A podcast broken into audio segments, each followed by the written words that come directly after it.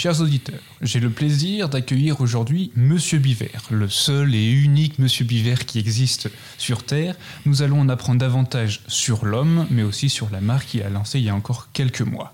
Monsieur Biver, bienvenue sur Tourbillon Watch. Oui, bonjour.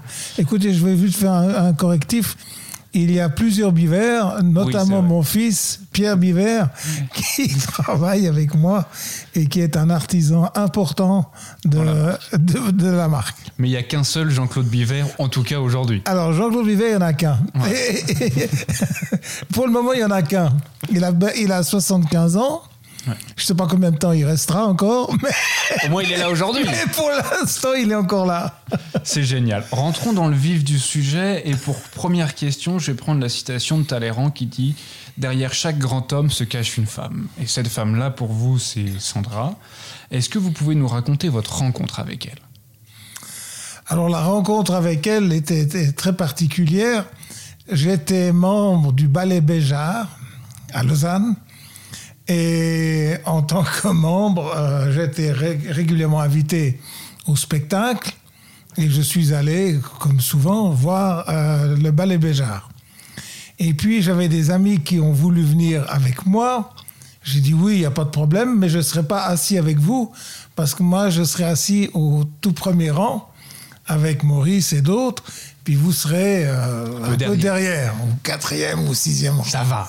Et donc, et donc, on est parti au ballet Béjart. Et ensuite, après le ballet, on est allé, ce qu'on appelle en français, on est allé dîner. Tout à fait. Dîner, c'est à partir de, voilà, souper 23 heures, quelque chose comme ça. Et il y avait des toutes petites euh, crevettes, des crevettes grises. Hmm qu'on mange comme ça, comme des cacahuètes. Hein. Et, j'avais rapidement fini la petite, la petite assiette, la petite assiette avec mes, mes, mes, crevettes. Et tout d'un coup, quelqu'un me, me tend, euh, je vois arriver une deuxième assiette. Et je regarde qui c'est? C'était ma future femme qui, voyant que je mangeais très vite, m'a poussé sa coupole à elle. Et c'est comme ça que je l'ai vue, c'est comme ça que je l'ai rencontrée en premier, c'est comme ça que j'ai, qu'elle m'a rendue attentive. Donc, la, la petite coupole de crevettes grises avait ce jour-là une grande signification. Et qu'est-ce qu'elle représente pour vous? Parce que d'un point de vue extérieur, on n'est pas dans votre intimité, on n'a pas cette chance de pouvoir euh, vous voir régulièrement. Euh, nous, on a juste euh, le monsieur Biver public. qu'est-ce qu'elle représente pour vous? Bah, D'abord, elle représente la mère de, de mon fils. Et c'est un élément que je trouve important. Ensuite, elle est, en tant que femme, elle est quelque part l'égale, mon, mon égale, sauf qu'elle est féminine et moi je suis masculin. Euh, donc, euh, entre les deux, nous faisons un couple, un couple qui parfois a des divergences et parfois euh, nous avons au contraire des choses en commun. Mais elle représente, je dirais, avant tout euh, ma compagne, la maman de Pierre, et puis elle est presque, je dirais, ma complice. Parce qu'on s'entend très bien au niveau des, du travail, au niveau des couleurs, au niveau des goûts. Euh, donc c'est, elle est, elle est femme complice, elle est maman complice, elle est épouse complice. Et c'est cette complicité qui en fait, à, moi, à mes yeux, la richesse de notre couple. Donc il n'y a pas un dominé, un dominant, il y a deux complices. Et qu'est-ce qu'elle vous apporte à vous? Alors elle m'apporte équilibre, elle m'apporte sérénité, elle m'apporte à travers son amour pour moi, elle m'apporte de la sécurité parce que je suis comme un bébé. J'ai aussi besoin d'être rassuré, j'ai besoin de sécurité. Et c'est ce qu'elle représente. Et c'est quelque chose à laquelle je tiens énormément. Pourquoi? Parce que j'ai besoin de cette sécurité. On pourrait croire que grand gabarit, 1m84, 100 kilos, a une grande gueule, fait du sport, est dominant, euh, a toujours la gueule ouverte. Eh ben, malgré tout cela, je suis quand même un faible, euh, je suis quand même un petit euh, homme masculin et j'ai besoin d'une femme pour m'équilibrer, pour m'encourager et pour m'accompagner. Est-ce que euh, ça fait de nombreuses années que vous êtes mariés tous les deux Est-ce qu'elle vous a déjà donné un conseil? Et vous vous en souvenez encore? Et c'est quelque chose qui vous suit? Vous dites heureusement qu'elle m'a donné juste cette phrase, ce mot, ce. Alors elle me donne souvent des conseils euh, et je dois dire, euh, il m'arrive aussi fréquemment de ne pas suivre ses conseils. et la conséquence de ne pas avoir suivi euh, certains de ses conseils euh, n'a pas été trop dramatique, mais dans l'ensemble, euh, ces conseils sont plutôt, je suis plutôt attentif hmm. à ces conseils. Ça ne veut pas dire que je les suis à la lettre, mais c'est comme un feu orange. Parfois, je passe, j'accélère au moment où c'est orange. Parfois, je freine. Donc, et c'est la même chose avec les rapports avec ma, mon épouse. Est-ce que justement dans, dans tous ces conseils qu'elle a pu vous donner, il y en a un parmi tous ces conseils qui vous a vraiment marqué à un moment de votre vie euh? ce, ce qui me marque dans ces conseils à elle, c'est un, la prudence, hmm. c'est la modération, parce que je ne suis pas très modéré. Ah bon? Non, je suis plutôt excessif. Euh, donc, elle me modère, elle me calme. Et puis, quand c'est nécessaire, elle m'encourage. Parce que je suis extrêmement sensible et j'ai des sortes de down ou des dépressions. Je fais pas de dépression, je suis pas du tout du genre dépressif, mais par moments, je vois le verre à moitié vide et elle me le remplit pour que je puisse le voir entièrement plein ou, à trois quarts plein. Tout à fait. Euh, vous avez été pas forcément euh, préservé par la vie, en plus de votre vie à 100 à l'heure du fait de vos positions, mais il y a aussi euh, la maladie qui a été un marqueur important, le légionellose, polymyalgie, polyarthrite rhumatoïde. Je ne sais pas s'il y en a d'autres, mais c'est pas des c'est pas une grippe et une gastro. Qu'est-ce que ces maladies vous ont appris sur vous, mais aussi sur la vie Ces maladies m'ont appris, la, première chose qu'elles m'ont apprise, c'est à quel point je suis privilégié de n'avoir eu que cela. Ouais. J'aurais, si on m'avait dit au début de ma vie, euh, voilà les, les, ennuis de santé que tu auras, euh, j'aurais dit, combien je dois vous payer pour que ça puisse se réaliser. Parce que si c'est ça des ennuis, mon Dieu, je peux encore en prendre une ou deux de plus. Donc je suis extrêmement privilégié d'avoir si peu d'ennuis euh, de santé. J'estime d'ailleurs avoir une santé de fer. Euh, c'est une santé qui m'accompagne en permanence. C'est une santé à laquelle je fais même pas attention. C'est une santé que je ne prends pas comme étant mais je la prends même euh, euh, sans m'en rendre compte. Et donc, je peux dire, si tout le monde pouvait avoir les ennuis de santé que j'ai, eh ben, il y aurait plus d'hôpitaux, il y aurait plus de médecins, tout le monde irait bien. Donc, je suis extrêmement content de mon état de santé. Et chaque fois que j'ai un pépin ou que je me fais mal, je dis, mais mon Dieu, c'est rien par rapport à tout ce que j'ai. Donc je relativise euh, pour mes, euh, mes ennuis de santé, je relativise beaucoup. Finalement, l'enseignement sur la vie que vous en tirez, c'est que euh, il faut voir le verre à, moitié, à, moitié, plein. À moitié plein, c'est ça. Et relativiser sur la vie parce que finalement, on respire, on a des choses dans l'assiette, ça va. C'est ça, et on peut, on peut entendre les oiseaux au printemps, on peut voir la couleur des fleurs, on peut voir le ciel bleu. Mon Dieu, c'est déjà énorme. Euh, donc, je suis pas quelqu'un qui, qui va se plaindre.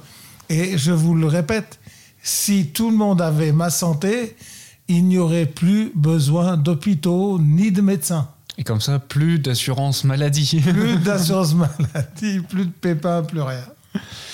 Euh, alors, il y a eu euh, Blancpain, mais vous avez fait toute votre carrière dans euh, l'horlogerie.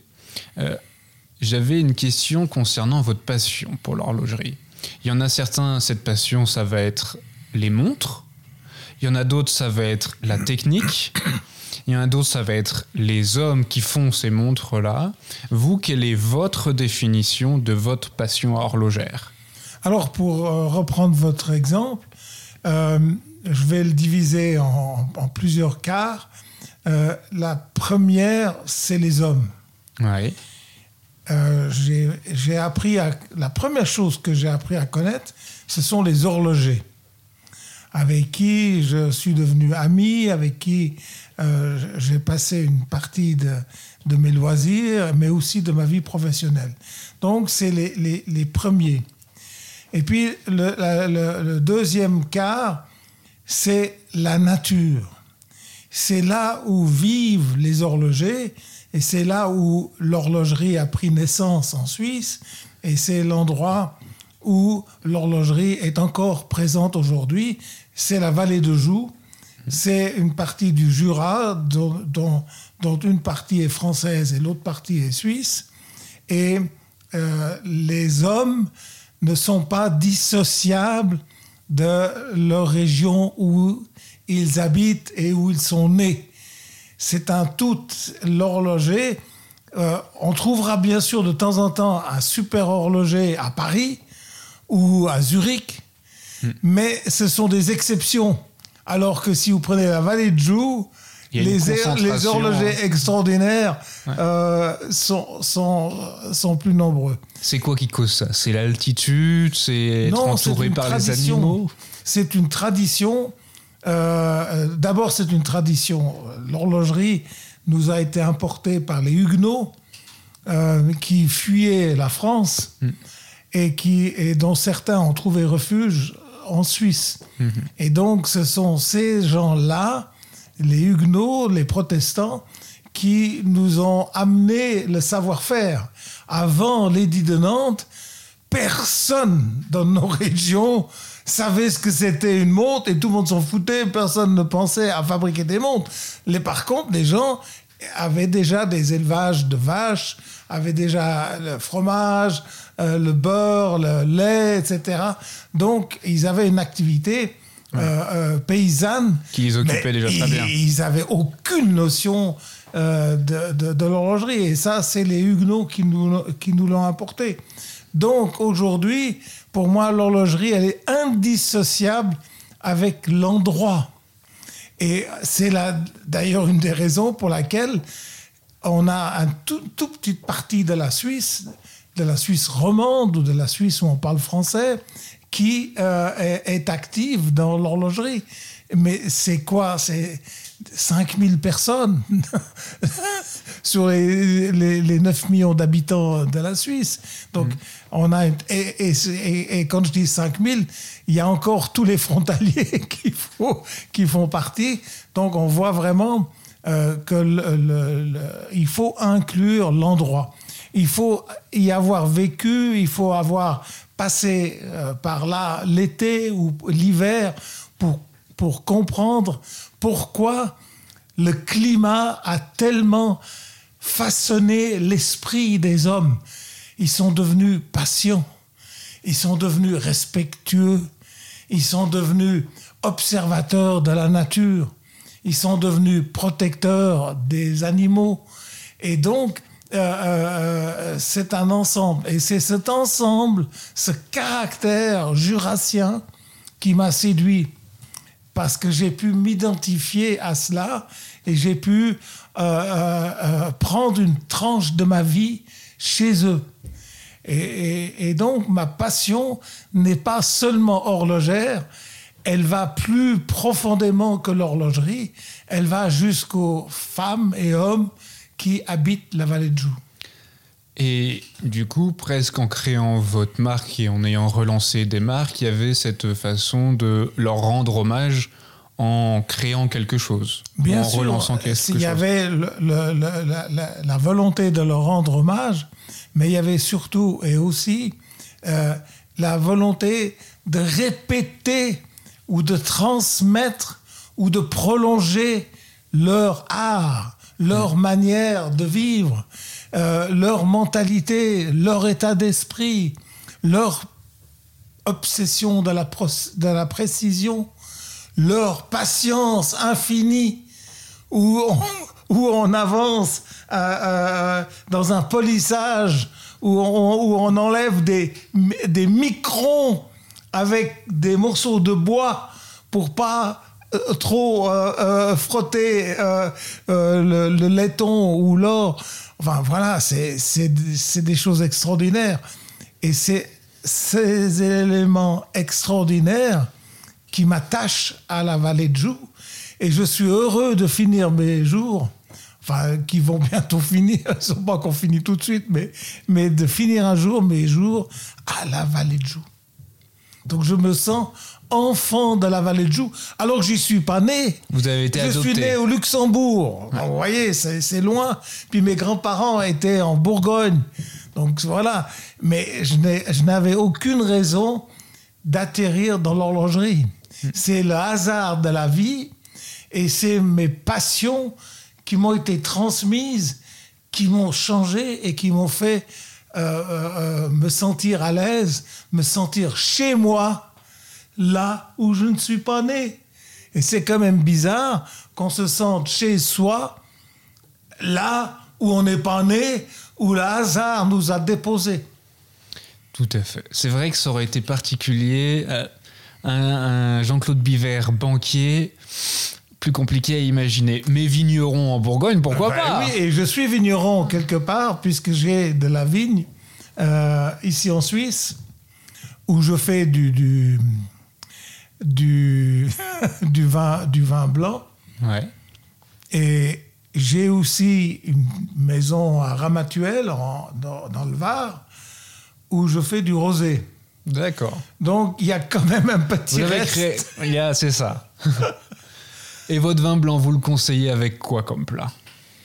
Alors, c'est, c'est un plan de raisin qui s'appelle le, le, le chasse, Chasselas chasselas. Un plan de vigne, dit-on, qui nous est, qui nous est arrivé avec les cistériens quand ils ont planté la vigne dans les, dans, au- le long du Rhône. Et nous ne sommes pas à la, nous sommes à l'origine du Rhône, nous sommes près de la source du Rhône, mais euh, le Rhône euh, fait quand même une centaine de kilomètres, ouais, une centaine de kilomètres chez nous, où les cistériens ont planté de la vigne, puis ils sont descendus, et en France on appelle ça les côtes du Rhône, mais nous sommes au départ et nous faisons un vin blanc qui est assez sec, qui est un tout petit peu pétillant et qu'on peut boire avec l'illusion de se désaltérer. Mais ce n'est qu'une illusion parce qu'au quatrième verre, on s'aperçoit que le côté désaltérant Et puis là, s'est réchauffé. Voilà. euh, on va revenir sur une note un peu plus sérieuse. C'est ce qui m'intéresse, c'est le ou les enseignements que vous avez pu tirer en étant au contact d'un Nicolas Hayek et d'un Monsieur Arnaud. Si vous aviez un, deux ou trois enseignements, vous dites si j'avais à retenir que ces choses-là, ça serait ça. Et ces choses, j'ai envie que d'autres personnes les comprennent. Alors, les- les- bon, ce sont deux individus différents, M. Hayek et M. Arnaud, euh, ont en commun une forte personnalité, ont en commun la réussite.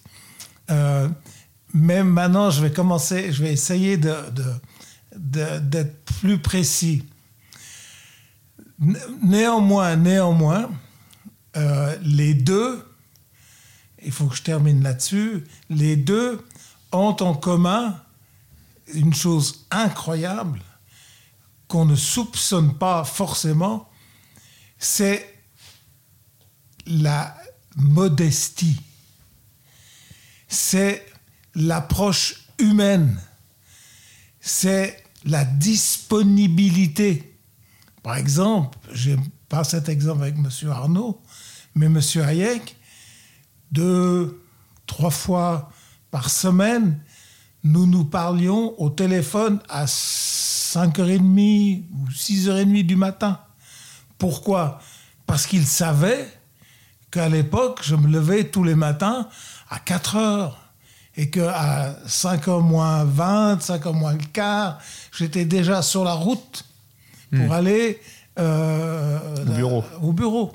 Donc, monsieur, monsieur Hayek se permettait, en ayant la conscience tranquille, au contraire, euh, on travaillait très très tôt. Donc cette disponibilité euh, est quelque chose d'extraordinaire parce qu'elle dénote aussi de la modestie et elle dénote du respect. Et euh, j'ai connu également des gens qui n'avaient jamais le temps et puis qui me prenaient en disant non, une autre fois, prenez rendez-vous avec ma secrétaire. Hmm. Ce sont des, des, approches que je n'ai jamais retrouvées chez M. Hayek ni chez M. Arnaud. Donc il y a un grand respect de leur part qui est, qui est marqué par une grande modestie, une facilité d'approche. Ensuite, ce sont les deux, ce sont des, je dirais presque des humanistes qui arrivent à détecter à quel point celui-là ou celle-ci a besoin d'être consolé. Un patron qui console, ah bon? Mais oui, parce qu'un patron doit encourager, mais il doit aussi consoler. Et un patron doit aussi pardonner. Donc ce sont des aspects très humains qui font qu'on s'attache à ces hommes, qui font presque, euh, oui, qui font comme un aimant. On est attiré par celui qui pardonne. On est attiré par celui qui, qui, qui vous accueille. Donc je dois dire, à la fois M. Hayek et à la fois M. Arnaud ont été pour moi un vrai bonheur ont été comme des pères. Alors, bien sûr, ils sont plutôt des pères spirituels, bon, voilà, mais j'avais une relation presque de paternité. Surtout avec M. Hayek, qui, bien sûr, avait peut-être 20 ans de plus que moi, que M. Arnaud, qui a le même âge que moi. Donc on est né de la même année. Mais euh, je, euh, si je dois reconnaître une qualité, c'est l'accessibilité. Mais comment ils font? Alors ils font, ils font que tout un chacun a le droit d'être entendu et c'est le, c'est le travail, c'est le travail. C'est un, une des responsabilités du patron, c'est de rester toujours accessible. Et c'est en étant accessible que vous pouvez le mieux, d'une part, contrôler, le mieux motiver euh, vos, vos, équipes. Donc si vous, vous vous enfermez dans une tour d'ivoire, si il faut passer par un secrétariat, pour avoir un rendez-vous comme si on allait chez le dentiste. Bon, c'est un autre style et, et le résultat de l'entreprise sera aussi différent. Ouais. C'est finalement avoir la porte ouverte. Avoir la porte ouverte. Je vais vous raconter une anecdote que je n'ai pas vécue avec M. Arnaud, mais je l'ai vécue avec M. Hayek à plusieurs reprises. Nous sommes dans un conseil d'administration. Le téléphone sonne. C'est un, un client ou c'est un détaillant ou c'est un, cadre. Et M. Hayek passe six minutes, huit minutes au téléphone et il interrompt le conseil d'administration pour finir son téléphone. il n'y a personne qui dit écoutez, monsieur Hayek est en conseil d'administration, est-ce que vous pouvez rappeler demain ou plus tard? Non, non, non, je le prends, je le prends, je le prends. Et il prend tout de suite tout le monde. Donc, il résout tout tout de suite. Alors, tout n'est pas résolu, mais au moins, il s'occupe tout de suite de tout le monde.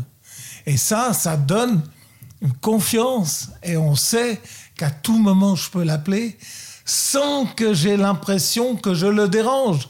Parce que si j'ai l'impression de le déranger, je ne vais pas l'appeler. Ouais. C'est des gens admirables. Effectivement, on a beaucoup à apprendre d'eux, mais aussi de, de vous-même. Vous avez plus de 50 ans d'expérience, euh, une carrière quand même assez longue par rapport à, la nôtre qui est naissante. Euh, qu'avez-vous à transmettre après plus de 50 ans de carrière? J'espère que j'ai à transmettre l'éthique. L'éthique, c'est la qualité la plus essentielle pour moi de l'être humain. Chacun doit avoir une éthique.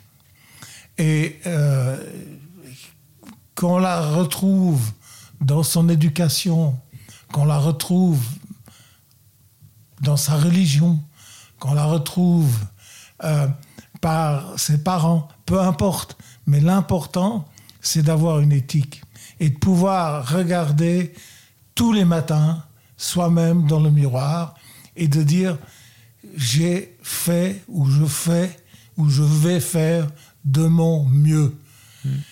Cette éthique, c'est ça qui vous donne à la fin l'équilibre. C'est l'éthique qui vous permet de vous regarder dans le, mémoire, dans le miroir et c'est l'éthique qui va donner de la pureté à vos relations. Donc moi, je suis un grand un grand admirateur et un, et, un grand promoteur de l'éthique. Et je trouve que l'éthique, c'est essentiel. Il n'y a pas d'éducation sans éthique. Et, et, quand on a une éthique, elle n'a pas besoin d'être religieuse. Euh, elle peut ou elle ne peut pas. L'important, c'est d'avoir cette éthique. Et d'être fidèle à cette éthique, de pouvoir comme au début, il y a 50 ans, on m'a dit, quand tu commandes de l'or pour les boîtes en or, pour les montres en or, tu sauras que si tu dis que tu achètes un kilo au téléphone, le kilo, il est acheté. Je dis comment? Hmm. Mais parce que c'est oral. Donc, fais très attention. Dès que tu dis au téléphone, oui, j'achète 1 kg 200 d'or fin, c'est terminé, c'est acheté. C'est comme si tu avais écrit une commande. Ouais. Je dis, ah bon? Donc. Je vais vous acheter de l'or. donc, c'est la même chose. Et pour les diamants, il y a des métiers comme cela qui étaient où la parole hmm. valait de l'or, on dit. Et c'est vrai et, cette éthique, ce comportement, ce respect, euh, cette responsabilité, j'ai beaucoup aimé. Et je l'aime toujours. Et je demande plus ou moins la même chose à mes employés. Néanmoins, je dois dire, j'ai aussi réalisé avec le temps, c'est une des grandes mutations de, ma, de, ma, de mon comportement, il fut pendant longtemps, 30, 40, 45 ans, j'ai toujours pensé ce que je peux demander à moi-même, je peux le demander à autrui. Hmm. Ne demande jamais à d'autres ce que tu voudrais pas qu'on te demande. Bon, eh ben voilà. Donc, le contraire, ce que tu endure, toi, bah, les autres, on peut, on qu'à le faire aussi. Eh bien, j'ai appris depuis lors qu'il fallait pas demander aux autres ce que tu te demandes à toi-même, car les autres ne sont pas comme toi. Hmm. Donc, si toi, tu peux travailler un soir jusqu'à 9 heures, n'en demande pas ça aux autres. Laisse les autres partir à 5h30 parce qu'ils ont peut-être des rendez-vous, ils ont peut-être des enfants, ils ont peut-être quelqu'un de malade dans la famille. Tu t'en occupes pas. C'est pas parce que toi, tu travailles jusqu'à 9 h ce soir que les autres doivent travailler jusqu'à 9 h. Eh bien, j'ai mis 40, 45 ans pour cesser de demander aux autres ce que je me demandais à moi-même. Et ça, c'est la plus grande leçon que j'ai reçue de la vie. Ne demande pas aux autres ce que tu peux te demander à toi, car les autres ne sont pas comme toi. Est-ce que vous pouvez nous donner un peu plus d'informations sur cette éthique-là que vous avez? Alors, c'est l'éthique de la, de la vérité. C'est l'éthique où une poignée de main a une valeur énorme. C'est de l'argent, c'est les doigts d'or, c'est les doigts de fée. Une fois que vous avez dit oui, c'est oui, c'est terminé, c'est pour toujours oui. Donc, cette éthique, elle a besoin de reposer sur la responsabilité, sur l'honnêteté et sur la vérité. Et donc, c'est tout, c'est ce dont on a besoin dans la vie. Ça veut dire que c'est l'éthique de la vie. C'est l'éthique, par exemple, moi je disais, mais là je sais que j'ai exagéré, je disais aux gens qui venaient à la montagne avec moi, mais merde, marche pas sur les fleurs. Parce que l'alpage est plein de petites fleurs qui font quelques centimètres et qui sont en train de prendre naissance et qui montrent leur tête et qui cherchent le soleil. Et toi, tu arrives, bam, bam, bam, tu marches comme un citadin, comme si tu étais sur le trottoir. Tu marches dans l'alpage. Donc choisis et ne marche pas sur la fleur, s'il te plaît. Donc ça, ça fait partie de l'éthique. Dans quel registre? Bah, Dans le registre du respect. C'est comme une araignée une araignée, bam Tu la tapes, tu la tues. Non, mais t'es qui? Tu la prends, tu la sors. Elle a le droit de vivre. C'est pas, c'est pas de sa faute si, si toi tu es là. Donc, respect. Et ça, c'est des, des éléments de la vie courante qui font partie, pour moi, de l'éthique de vie. Et un individu qui a cette éthique, c'est un individu dont on a besoin parce que c'est là que l'être humain montre toutes ses qualités et tout son respect. Et justement, est-ce que vous avez fait des rencontres de personnes comme ça qui vous ont marqué? Bien sûr, c'est mes amis de la vallée de Joux. Pourquoi est-ce que je me suis attaché à la vallée de Joux? Parce que je me suis attaché à la mentalité.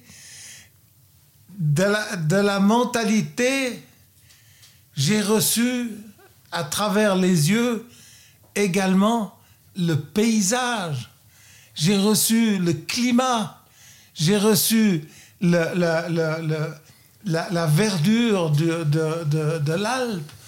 Et c'est un ensemble. Et moi, je ne pourrais pas séparer les hommes de leur habitat. La vallée de Joux fait partie pour moi de ma patrie. Oui, mais je suis pas né là-bas. Non. J'ai pas fait mes études là-bas. Non. Euh, j'ai des amis là-bas. Oui. J'ai travaillé là-bas. Oui. Mais voilà, c'est devenu ma patrie. Je vois très bien de, de quoi vous parlez. On a eu notre bureau pendant quelques temps dans la vallée de Joux. Ah bon? Ouais. Mais non. Si. Dans euh, un petit village qui s'appelle Le Lieu. Le Lieu, oui, oui. Juste à côté de chez Blancpain. Bien sûr, vous n'étiez pas très loin.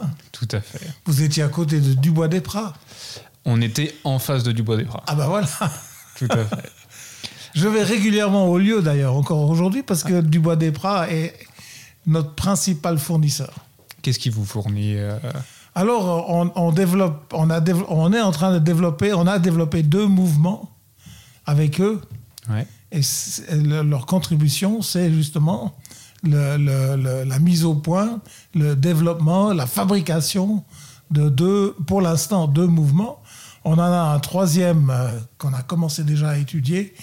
Donc, dans deux ans, on pourra dire qu'on a trois mouvements et que Dubois des Pras est devenu ou est notre principal euh, motoriste. C'est nos moteurs, nos mouvements, comme on dit dans l'horlogerie, euh, sont développés entre notre bureau technique et le bureau technique de Dubois des Pras. C'est sympa de leur part d'avoir accepté ce challenge parce que euh, en termes de volume, vous représentez pas grand-chose. En, en, termes de volume, pas grand-chose, c'est déjà trop. Ouais. On représente rien. si, on représente rien en des quantités. Euh, écoutez, nous avons fabriqué, nous avons réussi à faire, à fabriquer 11 montres en 2023. En 2024, nous espérons d'arriver à 18. Euh, et, et en 2030, qui est une date, c'est difficile de voir beaucoup plus loin, mais enfin en 2030, nous espérons en fabriquer 60. Donc vous verrez, vous voyez que dans, dans 7 ans, on fera 60 monstres. Donc c'est encore rien, alors que ça sera notre année record. Tout à fait. Euh, pour vous, qu'est-ce qu'il manque aujourd'hui euh, dans l'horlogerie? Ça peut être quelque chose qui a été perdu ou quelque chose qui n'a jamais été présent et qui, selon vous, avec toute votre expérience, vous dit ça serait pas mal d'avoir ça dans, dans l'horlogerie Alors, il y a, euh, si vous m'aviez posé la question il y a quelques années, j'aurais dit il manque le, le respect de l'art horloger. Mm-hmm. Euh, nous avons eu une expansion extraordinaire de l'industrie horlogère. Mais quid de l'art L'art n'est pas l'industrie, au contraire même. Eh bien, si nous avons, si j'avais pu dire il y a 5, 10 ans qu'il manque plus une approche artistique de l'horlogerie, aujourd'hui, ce reproche, je ne peux plus le faire. Parce que nous avons vu une éclosion formidable, extraordinaire de l'art horloger en même temps que nous avons eu une extraordinaire expansion de l'industrie horlogère. Et l'industrie et l'art se sont développés ensemble. Pas avec les mêmes gens, pas avec les mêmes hommes, pas avec les mêmes outils, pas avec les mêmes concepts, pas avec la même créativité, mais quand même, les deux ont avancé ensemble. Et ça, c'était très particulier. Et je dirais pas que c'est unique, mais quand même, nous avons vécu une renaissance de l'art horloger en même temps que l'explosion de l'industrie horlogère. Et de la même manière, auprès des consommateurs, nous avons des gens qui ont acheté des Swatch, qui ont acheté toute une série de montres à, des prix euh, accessibles. Et en même temps, nous avons le côté de l'art horloger avec des prix inaccessibles, avec des pièces extraordinaires qui sont de nouveau venues. Donc aujourd'hui, j'aurais de la peine à dire qu'est-ce qui manque. Alors, pour quand même, puisque je dois répondre à la question. Vous êtes obligé. Il manque peut-être des jeunes, des gens qui ont 25, 30 ans et qui ont cette fibre de l'art dans leurs mains, dans leur cœur, dans leurs veines, dans leur sang. Et ça, peut-être que on pourrait avoir une dizaine euh, de, jeunes mordus, sincères, honnêtes, euh, de, plus pour l'art horloger. Mais j'ose pas le dire parce que je suis déjà très content de ce qu'on a. Donc il faut jamais euh, demander plus que ce qu'on a. Tout à fait. je vais aller sur un tout autre registre. La journée idéale pour vous, elle se passe où? Avec qui? Qu'est-ce qu'il y a au menu du, dîner? Parce que en Suisse, le dîner, c'est le déjeuner pour les Français. Euh, voilà. Quelle est votre journée idéale? Bon, ma journée idéale est divisée en, plusieurs parties, évidemment, euh, puisque la journée peut compter 24 heures. Je dirais la première partie de la journée, c'est mes 6 heures de, de, de repos. C'est-à-dire, je me réveille en général après avoir dormi 6 heures, voire plus parfois, voire moins parfois. Et pourquoi, comment je fais pour dormir 6 heures? Mais parce que je vais au lit, et je suis peu intéressant pour cela, je vais en général au lit à 9 heures. Ah, il y a des exceptions où je vais à 10 heures. Attention, jour de fête. donc voilà. Euh, mais si, donc, je dors 6 heures euh, et je commence à. j'ai 6 euh, heures pour rêver, pour me reposer. Mais en même temps, j'ai le réveil matinal où je peux dire que je me réveille presque avec la nature. Donc je suis en osmose avec cette nature parce que j'entends à partir de 3h30, 4h, on entend les premiers oiseaux.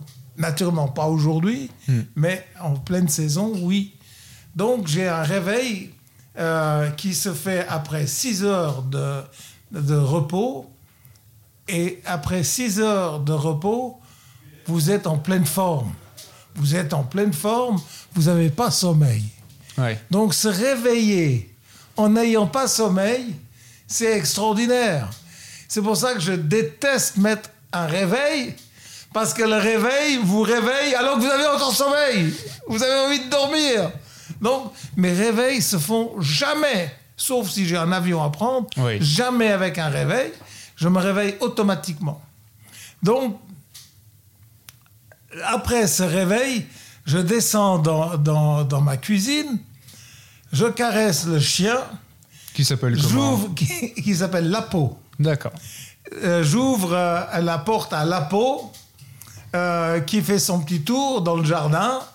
Et puis, pendant que Lapo court, fait son pipi dans le jardin, moi, je me fais un café. Et j'ai un café au lait.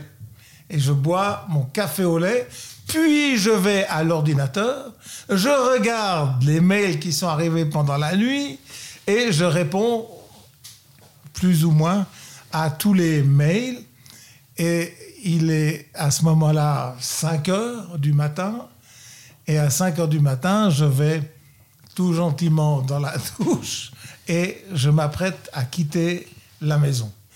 La maison que je quitte vers 5h30 est 6h30, 7h, je suis au travail. Et au travail, je salue les, mes, mes, mes, mes employés. Euh, je vois mon fils, etc. Et la journée de travail commence. Hmm. Et c'est une journée de travail relativement aisée parce qu'on se trouve dans une vieille maison qui a plus de 100 ans. On est totalement isolé on n'entend pas de voiture, on n'entend il n'y a pas de feu rouge. Nous sommes à la campagne, tout en étant à 20 km de Genève. Et, la, journée se passe avec, avec euh, comme, comme d'habitude, avec beaucoup de téléphones, avec beaucoup de courriers, jusqu'à midi et demi. Et vers midi et demi, il y a toujours un horloger ou une personne qui fait à manger. Et nous mangeons dans la cuisine ou bien on va des fois aussi au restaurant. Donc la pause de midi est agréable parce que c'est une pause où différentes personnes se rejoignent et se rejoignent autour d'un repas et c'est assez, c'est assez agréable.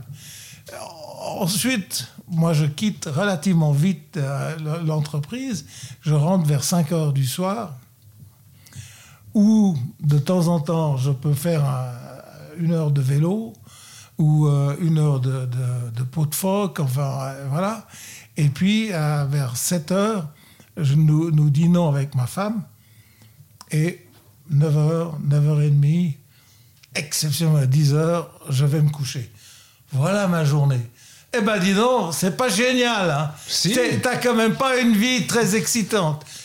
Eh ben, peut-être qu'elle n'est pas excitante euh, euh, pour certains. Pour moi, elle me convient et c'est un rythme qui, qui est le mien. Et tant que je suis dans mon rythme que j'ai choisi, je suis en harmonie. Ce que je déteste, c'est parfois quand, avec les décalages horaires Ouais. où ce n'est plus moi qui domine le temps, c'est l'horloge qui me dit Mais non il, il est déjà 7 heures le matin, il n'est pas 4 heures. voilà. Et, et- et- et tant que c'est moi qui domine ma montre, je suis à l'aise. Quand c'est la Quand montre c'est l'inverse. qui me dit non, non, non, alors là, j'aime pas trop. C'est pour ça que peu à peu, je veux diminuer mes voyages Ah bah oui. parce que j'aime pas mes décalages horaires. Je déteste les dé- les décalages. Et vous aimez cuisiner? Oui, j'aime cuisiner, mais ma femme cuisine beaucoup mieux que moi. Et depuis qu'elle cuisine mieux que moi, il me reste la maîtrise des omelettes, il me reste la maîtrise des, pommes de terre. euh, Très important. voilà, très important. Et, et l'omelette aussi est très importante. C'est une des, une, des, une des choses que les cuisiniers euh, savent le moins faire. Parce qu'il faut qu'elle soit ba- baveuse, mais pas trop. Euh, elle doit juste être. Voilà. Donc, il y a à l'école hôtelière, où, où je donnais même des, plusieurs conférences et je suis souvent en contact avec. J'étais souvent en contact avec l'école hôtelière. Il me disait toujours ce que les jeunes ont le plus de difficultés à faire, c'est de faire une omelette. Soit elle est trop cuite, soit, Soit elle est trop assez. baveuse, euh, etc., etc. Il paraît que si vous voulez euh, juger de- du niveau d'une boulangerie, il faut goûter le flan. Ah bah oui. Il faut, faut pas qu'il soit trop granuleux. Non, oui, tout à Le fait. flan, le flan. Ma grand-mère, mes, mes grands-parents avaient un restaurant dans le, dans le Beaujolais. D'accord. Et depuis tout petit, euh, je mange les flans dans les petits pots. Et, et des fois, mon, mon- mon grand-père euh, était pas content parce que le flan était pas assez. euh, Comme il faut. était un tout petit peu granuleux. Oui, ça se sent sur la langue, sur Voilà. le palais. C'est- pas agréable. Tout à fait. Des micro-détails. Euh, on va maintenant parler davantage de la marque Oui. JC Biver. Tout d'abord, est-ce qu'il y a une différence entre relancer une marque et lancer une marque? Oui. Relancer une marque est souvent plus facile parce que c'est re. Autrement dit, elle a déjà été lancée Hmm. il y a longtemps, mais relancée. Donc, on, on a, on a des, des, des- des- On peut s'accrocher à quelque chose qui a existé. Ouais. Quand vous lancez une marque, vous vous accrochez à rien. C'est une salle C'est vide. le vide total. Oui, mais pas pour moi. Ah bon? Bah, je, je suis obligé d'être honnête. Pas pour moi. Mais pourquoi, M. Buver Mais parce que mon nom a déjà une valeur. Donc, je pars pas à zéro. Si je m'appelais... Claude Michou. Voilà, là, on pourrait dire, il est parti de zéro. Mais je pars après 50 ans d'expérience, après 50 ans de passion, après 50 ans d'horlogerie. Mais merde, tu pars pas à zéro. Donc, ces 50 ans comptent pas, ça vaut rien. Bien sûr que ça vaut. Donc, je suis obligé de reconnaître, par honnêteté, que je pars pas de zéro. Donc, moi, quand je relance Tagoyer, Zénith, etc., je pars pas de zéro. Et quand je lance ma propre marque, je pars pas non plus de zéro. Donc, je suis privilégié parmi les privilégiés. Je ne peux pas partir de zéro.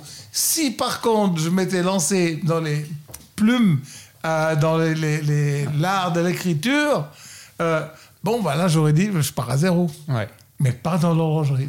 Et malgré quand même toute cette expérience et le fait de lancer une marque, est-ce que avant de lancer la marque, vous aviez des certitudes qui euh, ont été légèrement modifiées euh, avec l'expérience de lancer une marque? Alors, dans ma vie professionnelle, et je dirais partiellement dans ma vie privée, je n'étais sûr que de mes doutes. Hmm. La seule certitude que j'ai eue dans ma vie, c'est les doutes. Et encore aujourd'hui, je ne suis sûr que de mes doutes. Donc, le doute est mon ennemi juré et il est sans cesse quelque part dans, Dans, le dos. dos Dans le dos, ouais.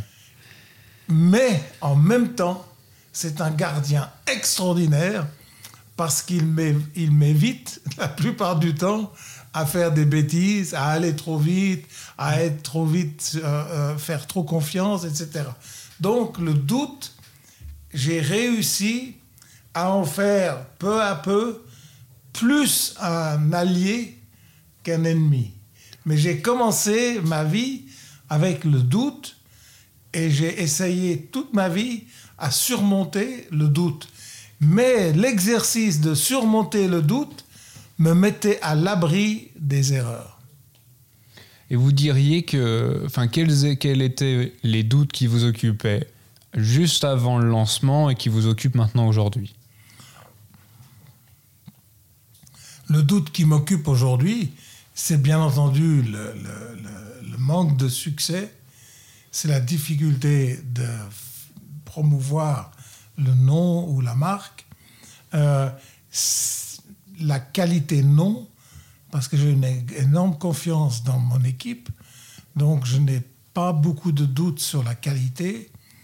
Euh, je n'ai pas non plus trop de doutes sur l'esthétique,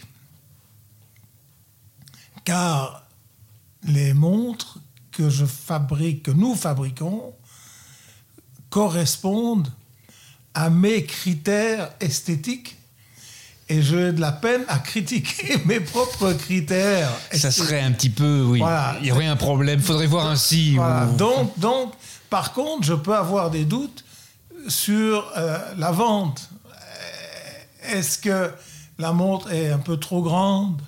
Est-ce qu'elle est pas assez plate?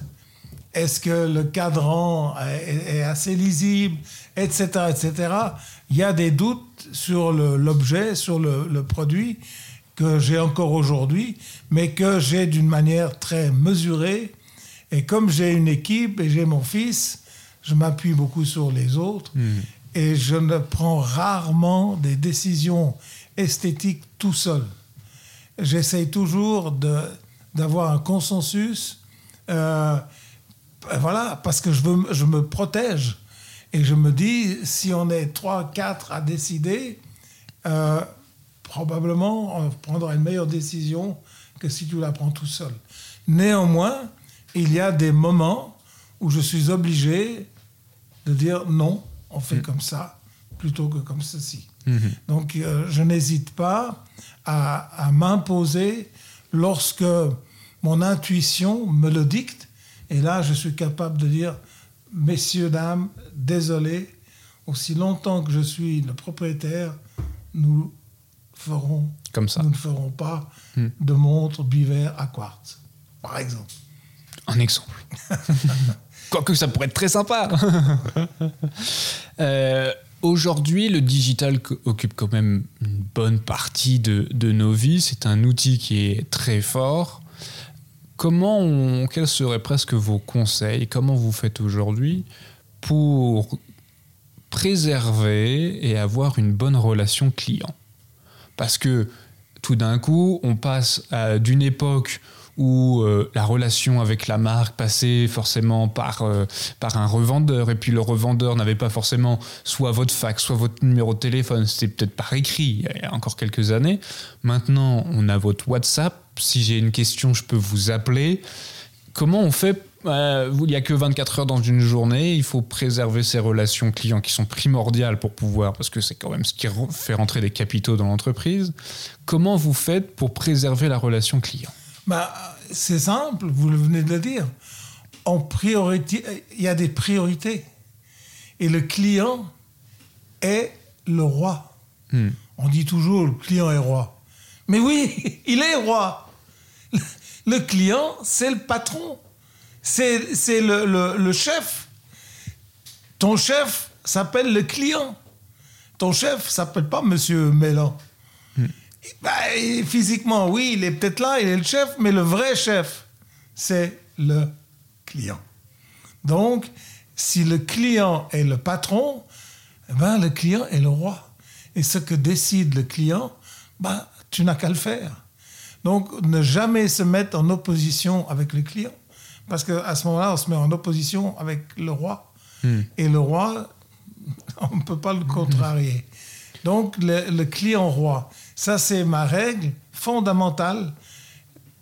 Je suis toujours prêt à faire des concessions pour le client. Je suis capable d'aller chercher une montre à Newport Beach parce que le client a téléphoné hier et il a hurlé que cette montre est tombée en panne. Il a payé 550 000 dollars et il trouve inacceptable que 18 mois plus tard, cette montre qu'il a toujours choyée, qu'il a toujours bien fait attention, s'est arrêtée de marcher sur son poignet. Eh bien, le client est tellement roi que j'ai dit, pas de souci, demain je serai à Newport. Mais mm. comment? Eh bien, je prends encore aujourd'hui le Concorde à Londres et qui m'amène à New York. Et à New York, je prends l'avion pour Newport Beach. Je serai demain à votre heure à Newport. Et ça, c'est une histoire vraie. Je l'ai fait. Et pourquoi je l'ai fait? Parce que le client est roi. Et heureusement que je l'ai fait, parce que ce monsieur est devenu le meilleur client par la suite de, de, ma marque. Et on est presque devenu, on n'est pas devenu amis, mais on est devenu des, Une bons, bonne connaissance. des bons compagnons, exactement. Donc, ça, c'est le, dévouement.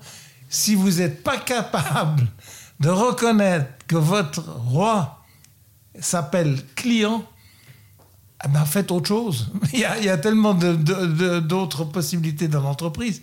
Mais si vous êtes en relation avec le client, c'est ça. Et, donc aujourd'hui, pardon, aujourd'hui, Internet, euh, euh, euh, Instagram. Instagram et tout ça, c'est très bien. Mais rien ne peut être au-dessus de la relation humaine. Hmm. Rien ne peut remplacer les yeux. Rien. Donc, plus on échange d'une manière électronique ou, avec des machines, plus le contact humain du 15e siècle reprendra de la valeur. Par exemple, les cartes de Noël. Alors maintenant que nous avons euh, un tout petit cercle de clients, j'en écris plus que 300. Lorsque j'étais chez Hublot, je faisais 3000. Mais comment vous faites, Monsieur Biver, pour écrire 3000 cartes? Ben, Je commence en juin. Hmm. À partir de juin, je fais tous les jours une dizaine de cartes de, Noël. Et que vous signez Non, j'écris en allemand, en français, en anglais, en italien, suivant le client. Et je mets un petit mot. Et je ne signe pas. Parce que si je signais seulement une carte de Noël, ça veut dire j'en ai rien à foutre de vous. Pourquoi? Je signe. Mais qui, qui es-tu pour tu te prends pour le roi? Tu dois pas seulement signer, tu dois mettre je vous souhaite et vous remercie pour tout ce mm. que nous avons fait grâce à vous en 2023 et j'espère que vous passerez de bonnes vacances de Noël et avec vos enfants et votre épouse, que je me réjouis d'ailleurs de vous revoir très rapidement en février. Allez, bonne salutation, Jean-Claude Biver. Voilà une carte de Noël qui a du sens. Voilà une carte de Noël qu'on va pas déchirer tout de suite voilà une carte de Noël qui va faire plaisir à recevoir. Donc, si tu as des relations directes et si tu dois avec le client, si, si tu es dans l'informatique, c'est différent. Mais si tu as une relation avec le client, tu dois lui écrire à la main avec une plume pour que ton caractère s'exprime à travers la couleur de l'encre et à travers le, le- le- le- le- la- le papier, euh, le- l'écriture, le pa- voilà. le texte. ouais. Donc, c'est ça. Et ça, il faut apprendre ça aux jeunes qui n'ont plus l'habitude de la plume. J'ai vu votre plume, stylo, il est pas mal, il est joli. bah, il est là. Ouais. Voilà. Comprenez, c'est ça. Donc, ceci, cet objet a repris de la valeur grâce à l'électronique, grâce au email, etc. Cet objet a repris de la valeur. Tout à fait. Et cet objet, c'est moi. C'est moi en écriture, c'est moi avec l'encre. Et vous êtes plutôt encre bleue ou encre noire? J'ai écrit bleu. Enfin, ça c'est bleu.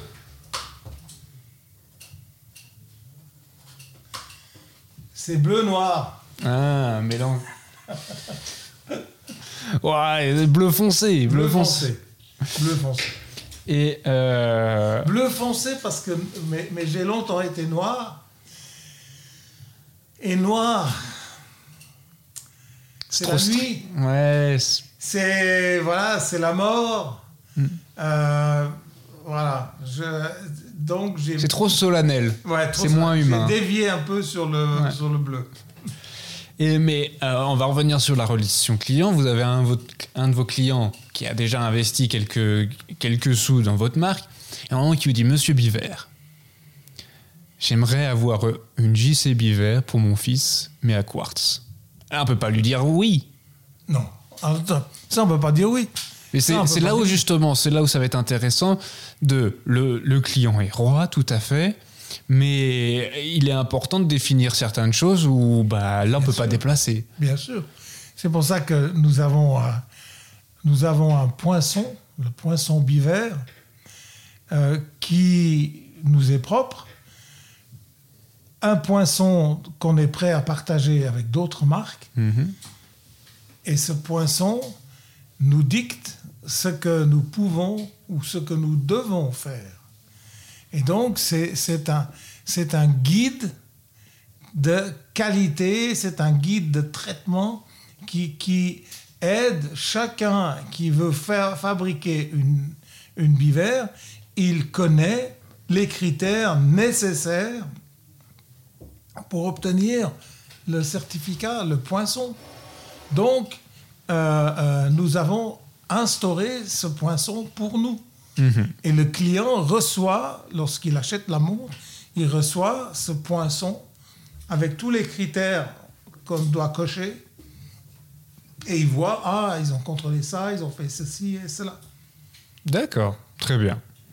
Euh, Est-ce que vous pouvez nous expliquer la notion de sell in et sell out qui Oh, Céline, c'est facile. In, c'est dedans, et out, c'est dehors. La vente en dedans, ça veut dire que je vends à un détaillant, par exemple, ou un grossiste, ou un agent. Hmm. Et puis, ça, c'est du sell-in. Je vends à un détaillant. Mais si je vends à un détaillant, je vais recevoir de l'argent parce que je vais la vendre avec un prix. Mais est-ce que cette montre est vendue au client final Non, puisqu'elle est vendue au magasin. Donc j'ai bel et bien encaissé l'argent, mais la montre, elle traîne peut-être dans la vitrine d'un magasin dont la vitrine fait 70 degrés parce qu'elle est en plein soleil. Ils sont à Nice, il fait beau 300 jours sur 360, et cette montre, au bout de deux ans qu'elle traîne dans la vitrine, elle est complètement asséchée. Tous les, tout- Toutes les huiles ont été toutes évaporées. les huiles sont évaporées. Donc voilà, ça c'est le sell in. Hmm. Le sell out, c'est moi je vends à un détaillant à Nice qui me téléphone trois semaines plus tard en disant Ah, j'ai une bonne nouvelle, la montre que vous m'aviez expédiée il y a trois semaines et que j'ai déjà payée, elle est vendue. Il y a un client américain qui a passé, il me l'a acheté. Et ça, c'est les vraies ventes. C'est la vente qui est définitive quand c'est le client final qui l'a au poignet. Donc le sell-in, c'est la vente entre professionnels, entre la marque et ses, et ses agents ou ses détaillants. Et le sell-out, c'est la vente définitive de la montre au client final. Et justement, l'aspect sell-out, est-ce que les détaillants sont plus à même de vous partager l'information ou bien c'est un peu plus compliqué? En principe, c'est pas très compliqué lorsque la confiance règne. Le détaillant peut avoir des restrictions lorsqu'il va vous soupçonner de vous souvenir de, du nom du client qu'il vous a hmm. donné et que la prochaine fois, vous téléphonez directement au client final en disant bah, la prochaine montre, quand tu veux l'acheter, passe par nous. Tu passes par moi, je te ferai 25% de rabais. Ça, c'est de la malhonnêteté, c'est un peu du vol. Donc, euh, voilà. Donc, il, il, faut, il faut pouvoir respecter l'agent, l'intermédiaire, et ne pas vouloir le supprimer. Tout à fait. Sauf si l'intermédiaire ne fait pas son job, si l'intermédiaire ne communique mal, si l'intermédiaire n'est pas suffisamment formé sur l'objet, ne, hmm. peut, s'il vend mal, s'il est mal poli, etc., etc., Oui, là on met d'abord fin à la relation et après on vendra la pièce en direct. Et justement dans, dans cette gestion client et ce relationnel qu'on a avec les, les, les retailers, euh, comment, quels seraient vos conseils pour justement maintenir cet équilibre avec euh, une génération Moi, si je veux vous contacter aujourd'hui, bah, je peux très bien le faire directement à vous, alors que j'habite à Hong Kong et que vous avez peut-être un point de vente là-bas mais que je suis de passage à, Genève. Comment on fait pour préserver une bonne relation client en direct et tout en préservant une relation facile selon l'adresse du client, hmm. là où il habite, et là c'est un client apparemment de Hong Kong, qui est de passage à Paris, qui voit une de mes montres dans une vitrine à Paris, et qui se l'achète à Paris, hmm. et non pas à Hong Kong. Donc on ne peut pas éviter... Mais s'il vient ici? S'il vient ici, j'ai le devoir de ne pas lui vendre, sauf si je la vends au nom du détaillant de Hong Kong. Hmm, d'accord. Et je mets sur la garantie l'adresse du détaillant de Hong Kong. Et je demande au client, pouvez-vous me donner l'adresse de votre détaillant à Hong Kong? Et le client peut répondre, mais je n'ai personne à Hong Kong. Hmm. J'ai acheté cette montre parce que je l'ai vue dans votre vitrine. J'ai personne. À ce moment-là, j'ai aucun souci de lui vendre en direct. Par contre, s'il dit à Hong Kong, j'achète toujours chez Dixon Poon, eh, eh bien, je mets l'adresse Dixon Poon hmm. et je vais verser la commission à Dixon Poon en disant voici une vente qui a été faite à un, de vos clients de, de Hong Kong. Hmm. Nous, nous, lui avons livré la montre. Voici votre commission. Et on a tout intérêt à travailler comme ça ah parce bah, que sûr. le retailer sera d'autant plus, euh, plus. Et puis il verra que vous êtes honnête. Ouais.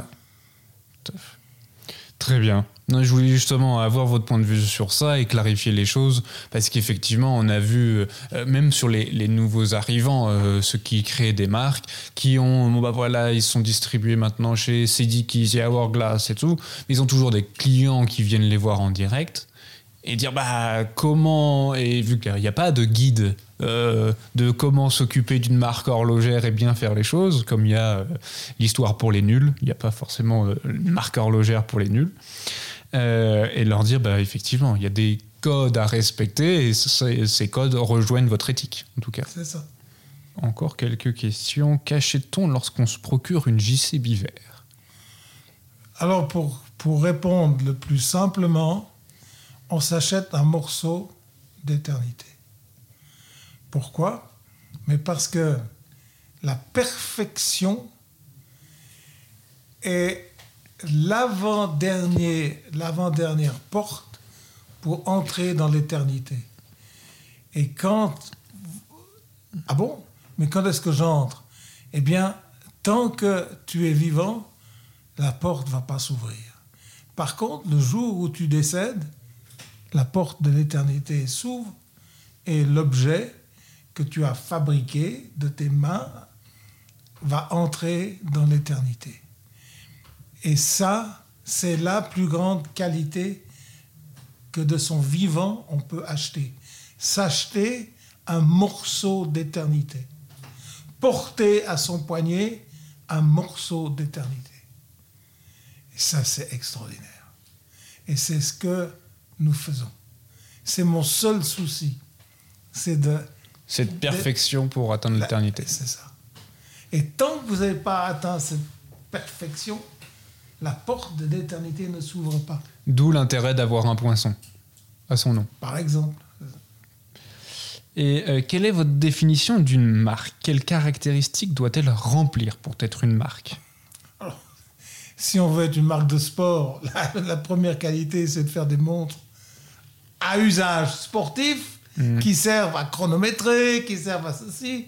Si on veut faire une montre élégante, bah, le caractère de la montre, ça sera la discrétion, etc. Donc, la marque euh, doit être définie par son propriétaire euh, comme si on pouvait, heureusement qu'on ne peut pas, définir quelle sera l'éducation que tu donneras à ton fils. Euh, bon, Tant que je l'ai pas, ça va être compliqué. voilà. Donc, donc, la, la- la marque, c'est l'enfant du propriétaire. Et le propriétaire doit décider qu'est-ce que je lui donne comme couleur, que, je l'habille comment, euh, etc. Je, je l'éduque comment, qu'est-ce que je lui donne comme exemple d'éthique.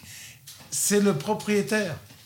La marque n'est rien d'autre que la volonté de donner à l'objet une personnalité, de donner à l'objet un caractère, de donner à l'objet une, une identité, une reconnaissance. Et donc, les, une plume, j'ai une plume dans la main, une plume Mont Blanc, si je l'avais, vous auriez tout de suite dit Ah, c'est une plume Mont Blanc. Parce qu'il y a le caractère. Ça, vous ne pouvez pas savoir d'où elle vient. Donc, c'est une marque inconnue, et qui- mais qui est contente d'être méconnue pourvu que quelques-uns la connaissent. Donc, c'est ça la marque. La marque n'est rien d'autre que la personnalité d'un produit. Génial, merci beaucoup. Premier, différent et unique. Euh, c'est ce que vous avez martelé de nombreuses années. Est-ce que ces, conditions sont réunies dans votre marque? Et si oui, comment? Alors, elles, elles sont réunies. Premier, bah, c'est la première montre Biver. Ah, C'est facile. euh, Ah, quand même, Ouais. Ok, d'accord. c'est, c'est la première montre qui a sur le cadran le nom Biver. Hmm. C'est la première. Elle est différente parce que le, le- son caractère, c'est néoclassique. Mhm. Donc c'est moderne et, et tradition qui sont mélangées. C'est un peu comme la, la pyramide du Louvre de Pey, de l'architecte Pey. À la fois, la pyramide suggère l'antiquité, Hmm. mais la matière et la transparence de cette pyramide, c'est le signe du modernisme. Donc, nous essayons, nous essayons de faire une des montres qui ont cette caractéristique. Et puis, premier différent Unique. et unique, et unique, je n'ai pas encore répondu, unique dans le sens que nous fabriquons, comme je vous ai dit, 10 mon- 11 montres en- cette année, 18 à 20 l'année prochaine, et puis en 2030, on fera peut-être 60 montres. Donc elles ne sont pas tout à fait uniques, mais elle, elle se compte sur les, un, une, les doigts d'une main, voire de deux mains. Parce que c'est combien de montres? Oui, on aura trois, on a deux mouvements en développement euh, déjà chez Dubois des Pras. On a un troisième mouvement en développement. Donc il y a trois mouvements. Hmm. Trois mouvements divisés par 60 montres, ça fait 20 montres par mouvement. Ouais. Et la montre est exprimée en titane, et- ou est exprimée en platine, ou est exprimée en or blanc ou en or jaune. Donc ça fait quatre variantes par. Donc vous voyez, une fois que vous avez multiplié tout ça, chaque montre est presque unique. Presque. Presque. Ah, au niveau planétaire, on peut dire unique. Oui. Parce que si on divise peu. Ça par 20 pays, euh, voilà. Fait 60 montres, 20 pays, ça fait 3 montres par pays. Hmm. Quand vous vendez 3 montres par pays, euh, vous pouvez presque dire elle est unique dans, la- dans le pays. Au moins dans ma ville. au minimum dans ma ville. Donc voilà comment ça s'exprime. Très bien. Euh, Monsieur Biver, merci beaucoup. Je voulais vous remercier pour votre temps et toutes vos réponses. Je vous en prie, je vous en prie, c'était avec plaisir. Chers auditeurs, j'espère que ce podcast vous a plu et qu'il vous a permis d'en apprendre davantage sur l'horlogerie et sur l'un de ses piliers. N'hésitez pas à partager l'épisode à votre, entourage. Et pour finir, je tiens à remercier Alix pour le montage de cet épisode et je vous souhaite une excellente journée et vous donne rendez-vous pour nos prochaines aventures.